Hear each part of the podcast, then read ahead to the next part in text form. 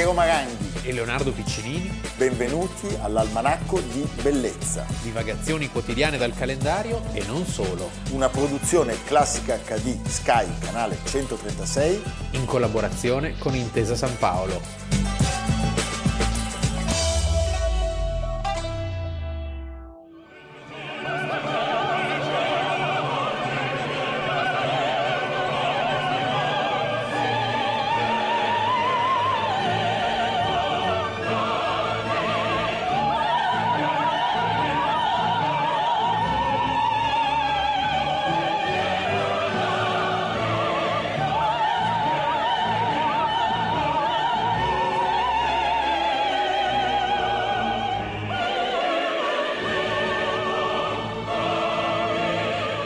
Almanacco di bellezza, 19 maggio. Abbiamo iniziato con Donizetti, l'Anna Bolena, non parliamo però del grande compositore bergamasco, non parliamo di Bergamo, non parliamo neanche di Gianandrea Gavazzeni. Peccato però. Peccato, peccato, ma lo faremo. Sì. Parliamo delle donne che sono accomunate dalla data del 19 maggio. E, e anche da Donizetti. E anche da Donizetti, assolut- No, beh, l'ultima, la quarta, no, ma infatti della quarta non parliamo. No. Eh? Chi è, è la, la quarta? quarta? Meghan. Meghan Gale? No, Meghan, Meghan Ma- Markle? da Meghan Markle perché il 19 maggio lei si sposa con il principe Harry. Sì. Ma noi vogliamo parlare delle altre tre. Sì. Ci sono tre donne della storia inglese e che storia che La sono Thatcher. No. Elisabetta, no. La signora Churchill, no. Miss Marple. No, Eh. no. Agatha no. Christie. Agatha Christie, no, no. Stiamo parlando delle tre grandi regine, Anna Bolena, Maria Stuarda e Elisabetta I. Cioè il 19 maggio del 1536 Anna Bolena viene decapitata. Sua figlia Elisabetta I il 19 maggio del 1568, quindi 32 anni dopo, Per lo vendetta, stesso fa giorno, decapitare. no, fa arrestare, no, fa arrestare. E poi decapitare. Molto tempo dopo farà Sì. decapitare. Cioè, il 19 maggio è il giorno della vendetta, Sì. diciamo. Perché? Perché appunto nel 1568 lei fa arrestare, nello stesso giorno in cui era stata decapitata sua madre, la cugina Maria Stuarda, acerrima concorrente. nemica cattolica della protestante Elisabetta I, grandissima monarca della storia, non soltanto inglese direi. Andiamo con ordine però, Leonardo. Allora, 1533 il re Enrico VIII, Tudor d'Inghilterra, rompe con la... Alto 1,90, un omone. Un omone. Però anche un uomo molto eh, amante delle arti, componeva lui stesso musica, quindi era un uomo sensibile al di là di quello che poi ha fatto. Al di là delle mogli. Al di là delle mogli, Eh, sei mogli sono tante. eh. Mamma Credo sia un record per Eh sì, l'epoca. penso di sì. In Inghilterra c'è una filastrocca che ogni studente inglese ama imparare e ripetere. Divorced, beheaded, died, divorced, beheaded, survived. Fantastico. Cioè divorziata, decapitata, deceduta, divorziata, decapitata, sopravvissuta. Vissuta, è fantastico. Eh? E quante storie intorno a queste Ma- donne? una storia Cioè, infinita. L'Inghilterra senza queste sei mogli Secondo me non qui- sarebbe la stessa. Ma no, anche Harry Potter viene da qua, secondo me. Sì, eh? può essere. sì. Allora, andiamo con ordine. 1533 Enrico VIII, Tudor d'Inghilterra, rompe con la Chiesa di Roma perché? Perché vuole divorziare dalla prima moglie. La prima moglie è Caterina d'Aragona. Caterina d'Aragona è la figlia dei re cattolici Ferdinando e Isabella, donna molto religiosa, coltissima, Quindi è la zia di Carlo V. è la zia di Carlo V, più grande di Enrico VIII, era al secondo matrimonio perché il primo marito era il fratello di Enrico VIII, che muore, pensa, a soli 15 anni. Si sposano e muoiono e lui muore subito. Lei, a cosa divertente, divertente insomma, non tanto, per sette anni rimane come res nullius, cioè rimane Lì. vedova però senza un soldo perché eh, nel frattempo si pensa di farla sposare con Enrico VIII che però ha solo 11 anni. Quindi bisognerà aspettare la morte del padre di Enrico VIII e la maggiore età di Enrico VIII perché lui la impalmi. Nasce una figlia. Nasce una figlia che è amatissima, Bloody amatissima da noi per il nome del cocktail. Sì, Maria, Maria la, la sanguinaria, Bloody Mary. la sanguinaria e che appunto Bloody Mary perché eh, essendo figlia di una cattolica, quando sarà il suo turno si sbarazzerà di migliaia di protestanti. Commettendo un errore tragico, però, indotto dal marito, ma questo ci arriviamo, Sì. perché sennò facciamo, facciamo confusione. Enrico VIII riesce quindi a liberarsi da Caterina d'Aragona e sposa l'amante. L'amante è Anna Bolena, che è già incinta di una figlia, però. Anna Bolena era damigella di Caterina d'Aragona, era stata educata nelle più raffinate corti europee, quindi non era solo una mistress, potremmo dire, ma eh, era una donna che sapeva il fatto suo. Ricordiamo che all'epoca l'Inghilterra era poca cosa, cioè gli inglesi erano solo 2 milioni e mezzo contro i 7 e mezzo della Spagna e i 15, 15 della della Francia. Francia, quindi, Quindi sì, è una- veramente poca cosa. Cosa succede? Che eh, anche Anna Bolena partorisce una femmina, questa cosa non rende particolarmente lieto il re che pensa bene di liberarsi anche di lei e appunto il 19 maggio, oggi del 1536, zac, Che non è una cosa da poco, una, una decapitazione. Viene fatto arrivare un maestro di spada dalla Francia, perché deve essere uno che al primo, al primo colpo non, non non, faceva non cilecca. doveva, non doveva sbagliare. Poi eh, la- Il matrimonio il re ha paura della reazione popolare, quindi la sentenza viene eseguita nel cortile della Torre di Londra davanti a poche persone. viene dichiarata illegittima la figlia, Elisabetta, Elisabetta. e lui cerca una nuova compagna. La trova perché Jane Seymour finalmente gli dà eh, l'erede tanto anelato, il figlio maschio Edoardo. Allora, cosa vive succede? 15 anni, vive però. 15 anni. fa- Fotografia, quindi c'è Enrico VIII, un figlio maschio erede al trono, poi una figlia femmina che è Maria. Vladimiri, e poi una figlia contestata, diciamo, perché dichiarata illegittima, perché protestante, perché tante cose, Elisabetta.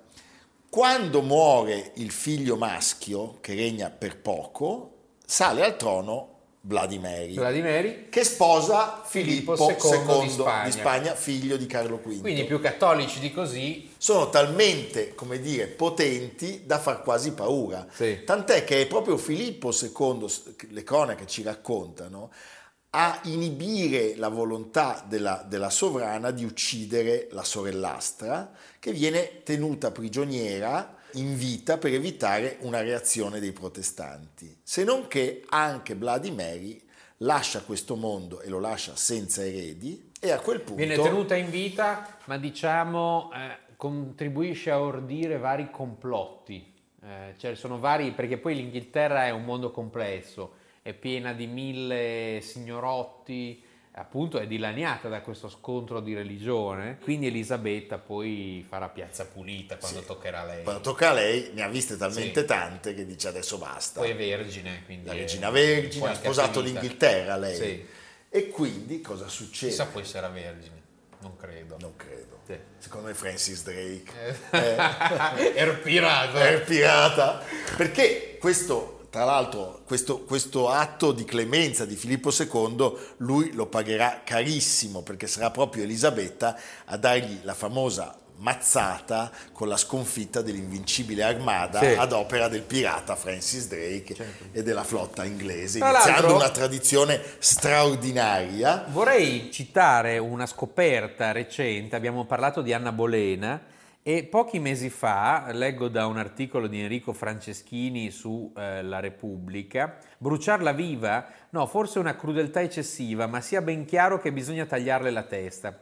Questi nell'inglese dell'epoca furono più o meno gli ordini di Enrico VIII su come doveva essere giustiziata Anna Bolena. Si tratta di una scoperta straordinaria dal punto di vista storico, perché finora l'opinione dominante era che a stabilire i dettagli dell'esecuzione fosse stato Thomas Cromwell, uno dei più stretti consiglieri del re. Invece fu Enrico VIII a tirare le fila, la conferma della sua immagine di mostro patologico, commenta Tracy Borman, una delle massime autorità sulla dinastia dei Tudor. A trovare l'eccezionale appunto è stato Sean Cunningham, uno degli archivisti dei National Archives di Londra, che Tracy Borman stava visitando per trovare materiale. E nel documento Enrico VIII in persona afferma che sebbene Anna Bolena sia stata condannata al rogo o alla decapitazione, il monarca, mosso da pietà, abbia deciso di risparmiarle la morte più dolorosa di venire bruciata dal fuoco. Sì, sono dettagli che cambiano tutto. Eh? Quando tocca Elisabetta vediamo cosa succede, ma prima ascoltiamo un carissimo amico eh, dirigere Maria Stuarda.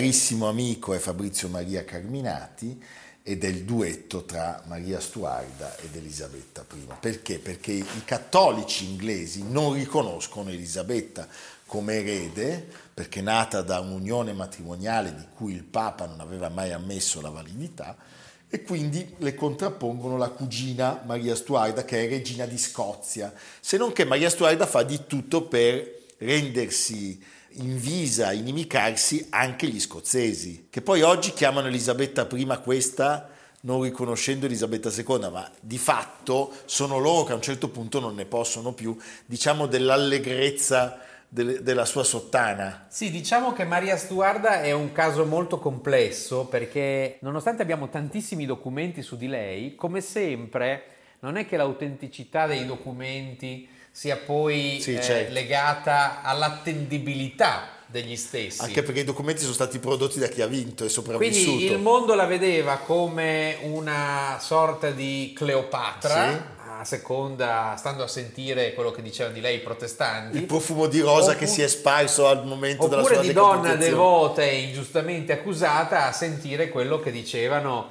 i cattolici. Beh, stato... diciamo che però c'è un problema, scusa Leonardo, sì. enorme cioè lei aveva sposato l'erede al trono di Francia. Sì. Quindi lì il rischio vero era che anche l'Inghilterra si trovasse di fatto come parte del regno di Francia, cioè che un monarca francese potesse governare sull'Inghilterra.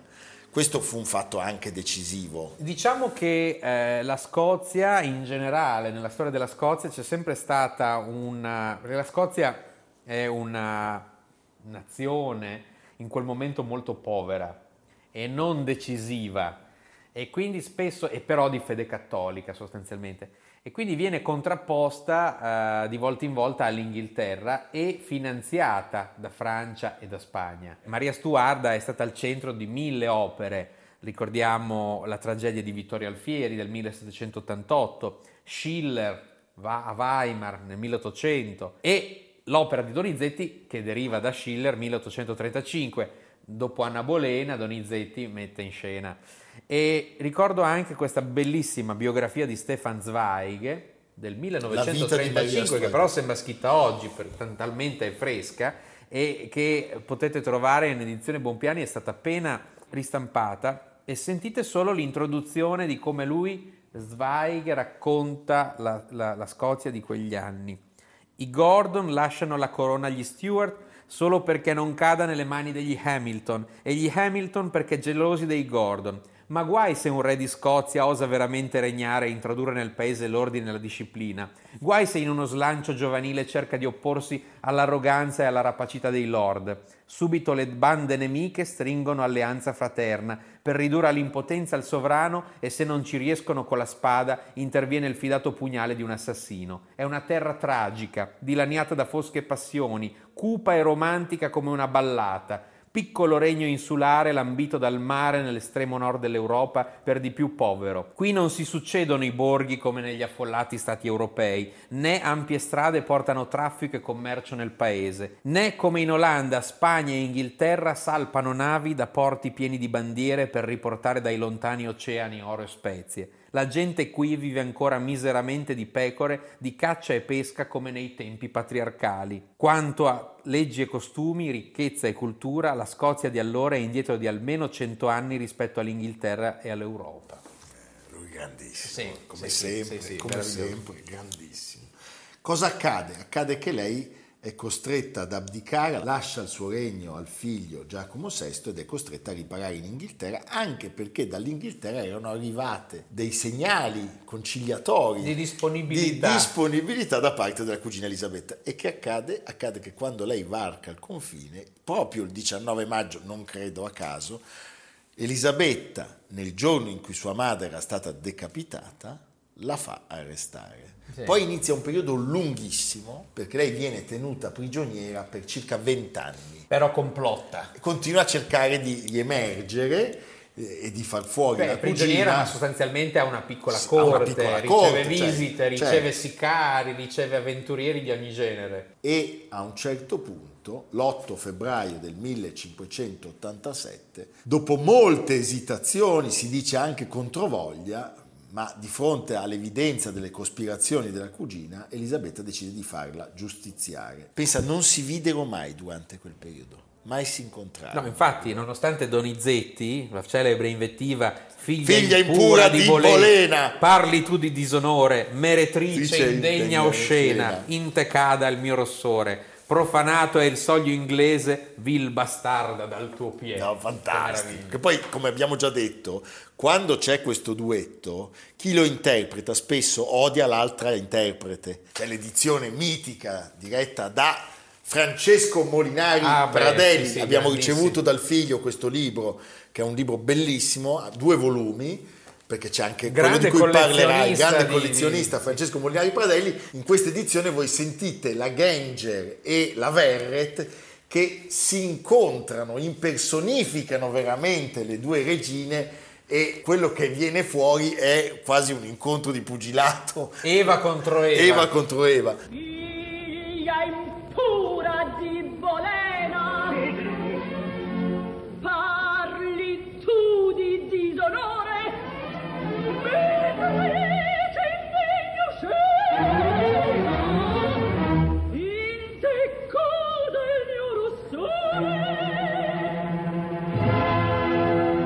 Francesco Molinari Pradelli, grande collezionista di opere d'arte, nella villa vicino a Bologna sono ancora conservate. Qui vedete in copertina questa splendida Europa Cagnacci. di Guido Cagnacci, questo sensuale Caravaggio romagnolo. Bellissimo. Sarebbe piaciuto a Fellini. Molto. Bene, andiamo avanti. Ecco, Maria, prima di essere decapitata, rivolse al boia queste parole. Vi perdono con tutto il mio cuore perché ora io spero che porrete fine a tutte le mie angustie. E il boia cosa ha risposto? Boia Ciao bella! Va bene, l'ultima, l'ultima scena da Donizetti, sempre da Maria Stuarda. Evviva, ci vediamo fra poco.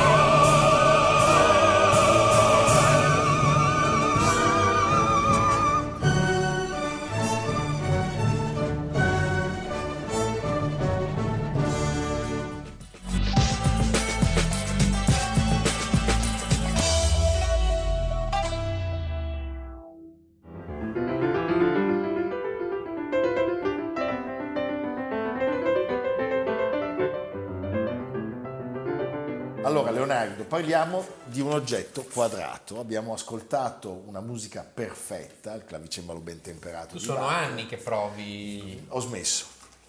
No, sai, ce l'ho fatto una volta sola, sai come? L'ho smontato, l'ho staccato, l'ho ricomposto. Un oggetto quadrato, si sì, sì, si riesce. Poi lo incastri Ah, ok. e dici: Ce l'ho fatta! la facilissimo." paghetta, il premio che era stato promesso. Colorato, almeno una volta nella vita abbiamo provato a risolverlo. Probabilmente è il giocattolo più venduto della storia. Credo, cosa pazzesca. Io mi ricordo quando arrivò, quando invase letteralmente le nostre esistenze. Un miliardo di giocatori al mondo. È una cosa pazzesca. Stiamo parlando del cubo di Rubik che è stato inventato Che non c'entra con Kubrick. con Kubrick, no. è stato inventato il 19 maggio oggi del 1974 da un giovane architetto ungherese Erno Rubik. Era Beh, ricchissimo Erno Rubik. deve essere ricchissimo. Allora, nel 74 Rubik, che era Però non è detto perché se ha venduto i diritti... No, no, dopo- Ah, beh, no. però credo che abbia fatto un bel accordo. Eh. Anche perché, lo racconteremo, era stata, mh, ci sono state molte diatribe e molte azioni legali di altri presunti inventori, Ha di altri cubisti? di altri cubisti. Alla fine l'ha avuta vinta lui, cioè lui cosa fa? Nel 74 lui insegna design a 30 anni nella- nell'Accademia di Arti Applicate di Budapest e per una lezione deve trovare, pensate, il modo per modellare il movimento tridimensionale e spiegarlo ai suoi studenti. Allora cosa fa? Eh, vuole creare un sistema che permetta di muovere le sezioni indipendenti di un cubo senza doverlo per forza smontare e rimontare come faccio io per farlo venire, che senza barare. Trova questa soluzione e quindi ne realizza uno le cui facce sono formate da sezioni diverse agganciate al centro da un meccanismo interno che possano essere quindi mischiate tra di loro. Solo nel momento in cui lo scompone per la prima volta, cercando poi di ricomporlo, si rende conto di aver inventato il rompicapo dei rompicapi e di poter mettere a profitto questa invenzione. Lui stesso fa una fatica bestia. Ma quando gli fanno un complimento dicono che bel cubo? Che bel cubo, sì. e fischiettano anche. No, c'è la legge, Ah, c'è no. la legge Zan, non si può. No, no, quello no, è il catcalling. Eh, va bene, sì.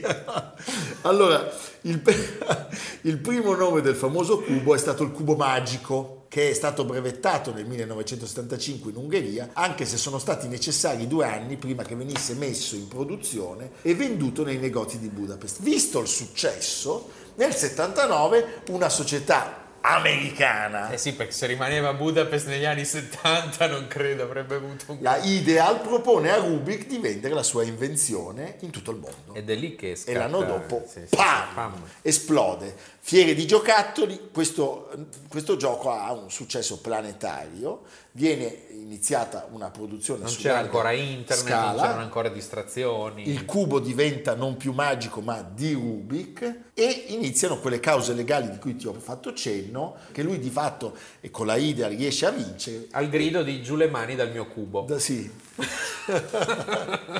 Nel 1983 finalmente gli viene riconosciuta la paternità. Adesso vi facciamo vedere qualcuno che lo risolve molto velocemente.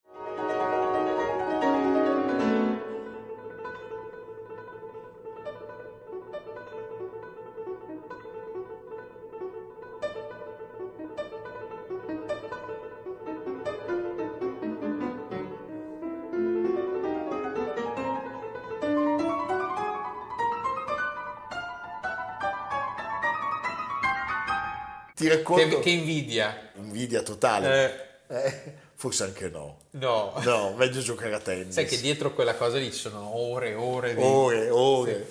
Allora, i tecnicismi. Il famoso cubo è fatto da sei facce, naturalmente, ognuna misura circa 6 cm ed è ricoperta da nove cubetti dello stesso colore. I colori sono il bianco, il giallo, il rosso, il verde, il blu e l'arancione. Come preciso.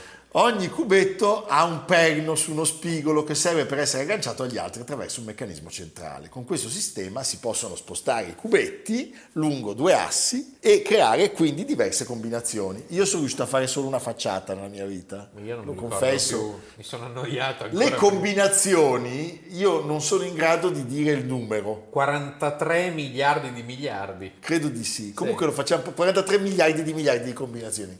Facciamo vedere anche il numero in sovrimpressione perché la tecnologia ormai ci accompagna. Non, non componetelo. Non però. fatelo, non telefonate, se no un giudice vi mette in galera pensando a una trasmissione di qualche... Risponde la finanza. Esatto. Allora, lui può essere risolto in diversi modi. Vi possiamo soltanto raccontare che ci sono, come avete visto in quel filmato di prima, delle risoluzioni che a tutta prima non sembrano credibili. Cioè, il cinese eh, che avete visto, il bambino cinese, nel 2018 ha risolto il cubo in 3 secondi e 47 centesimi. Yeah. Poi ci sono quelli che l'hanno risolto con una mano sola, con una mano sola, ma ti rendi conto? 9 secondi. Silvan. No, no, non è Silva, e non è neanche Tony Binarelli e neanche Giuca Scasella. 27 secondi con i piedi Beh, con i piedi. E 23 secondi con una benda sugli occhi. Ma no. Ma non è possibile. Cosa Eh. avevano i polpastrelli? Ma non lo so. Vabbè, il successo è un successo che per alcuni, pensate, doveva durare poco. Cioè nel 1982 il New York Times aveva dichiarato che il gioco era diventato superato, definendolo una moda passeggera. E invece? E invece... eh, Bello corso- però la sopravvivenza di, una- di un oggetto del genere. Sì, perché è fisico. Perché dimostra che... Ci consola. Sì, poi lo puoi portare dovunque, sei nel deserto. Sì, c'è il cubo Non di- è- c'hai una sete che non riesci, stai morendo, però è il cubo. Cubo, E no, esatto. quello non- non- Quello lì resta, Eh, sopravvive. sopravvive. Sì. 350 milioni di cubi di Rubik sono stati venduti. Se attaccassimo eh, questi Un cubo 350 milioni, la linea è abbastanza lunga da collegare i poli della Terra tra loro. Quindi, insomma, eh. Va bene, noi vi Grazie. diamo un contributo di una nostra trasmissione di qualche anno fa in cui un, un musicista ci parla di questo gioco così amato da- da- da tutti. Ho portato con me il cubo di Rubik perché sono un appassionato di rompicapo. Mi capita spesso con autori, ad esempio Schumann, di trovarmi di fronte a un pezzo che esibisce dei simboli, cioè dici questa cosa è un simbolo, ma di cosa è un simbolo? E allora il segreto è grande e lo studio del pezzo significa trovare una soluzione. Leonardo, dove andiamo? Andiamo eh, in un posto bellissimo e dove non si va mai, nel nord della Campania, ai confini con il Lazio, Dove c'è la Barbie? a Sessa, a Sessa Aurunca. Tu sei mai stato a Sessa Aurunca? Guarda che meraviglia. Sessa Aurunca, il duomo romanico di Sessa, l'antica Suessa, splendida città romana, patria di Lucilio, poeta satirico mm, famoso. E città romana, quindi i resti della città romana furono utilizzati per costruire questa splendida cattedrale romanica con materiali di recupero, quindi tutta rivestita di mosaico, mosaico nel pavimento, mosaico in queste strutture come il pergamo, il pulpito, Siamo in, scusa, in provincia di, raffinatissimo, in provincia di Caserta. di Caserta. Se voi vedete l'immagine di questo pulpito sembrerebbe un'architettura araba, talmente Sì. raffinata questa tarsia di mosaico. E invece siamo nel XII secolo in Campania. Evviva la campagna. Viva la Campania. Evviva. Evviva anche la Barbie. Va bene, ci vediamo domani. Almanacco di bellezza cura di Piero Maranghi e Leonardo Piccinini. Con Lucia Simioni, Jacopo Ghilardotti, Samantha Chiodini, Paolo Faroni, Silvia Corbetta. Realizzato da Amerigo Daveri, Domenico Catano, Valentino Puppini, Simone Manganello. Una produzione classica HD, Sky Canale 136 in collaborazione con Intesa San Paolo.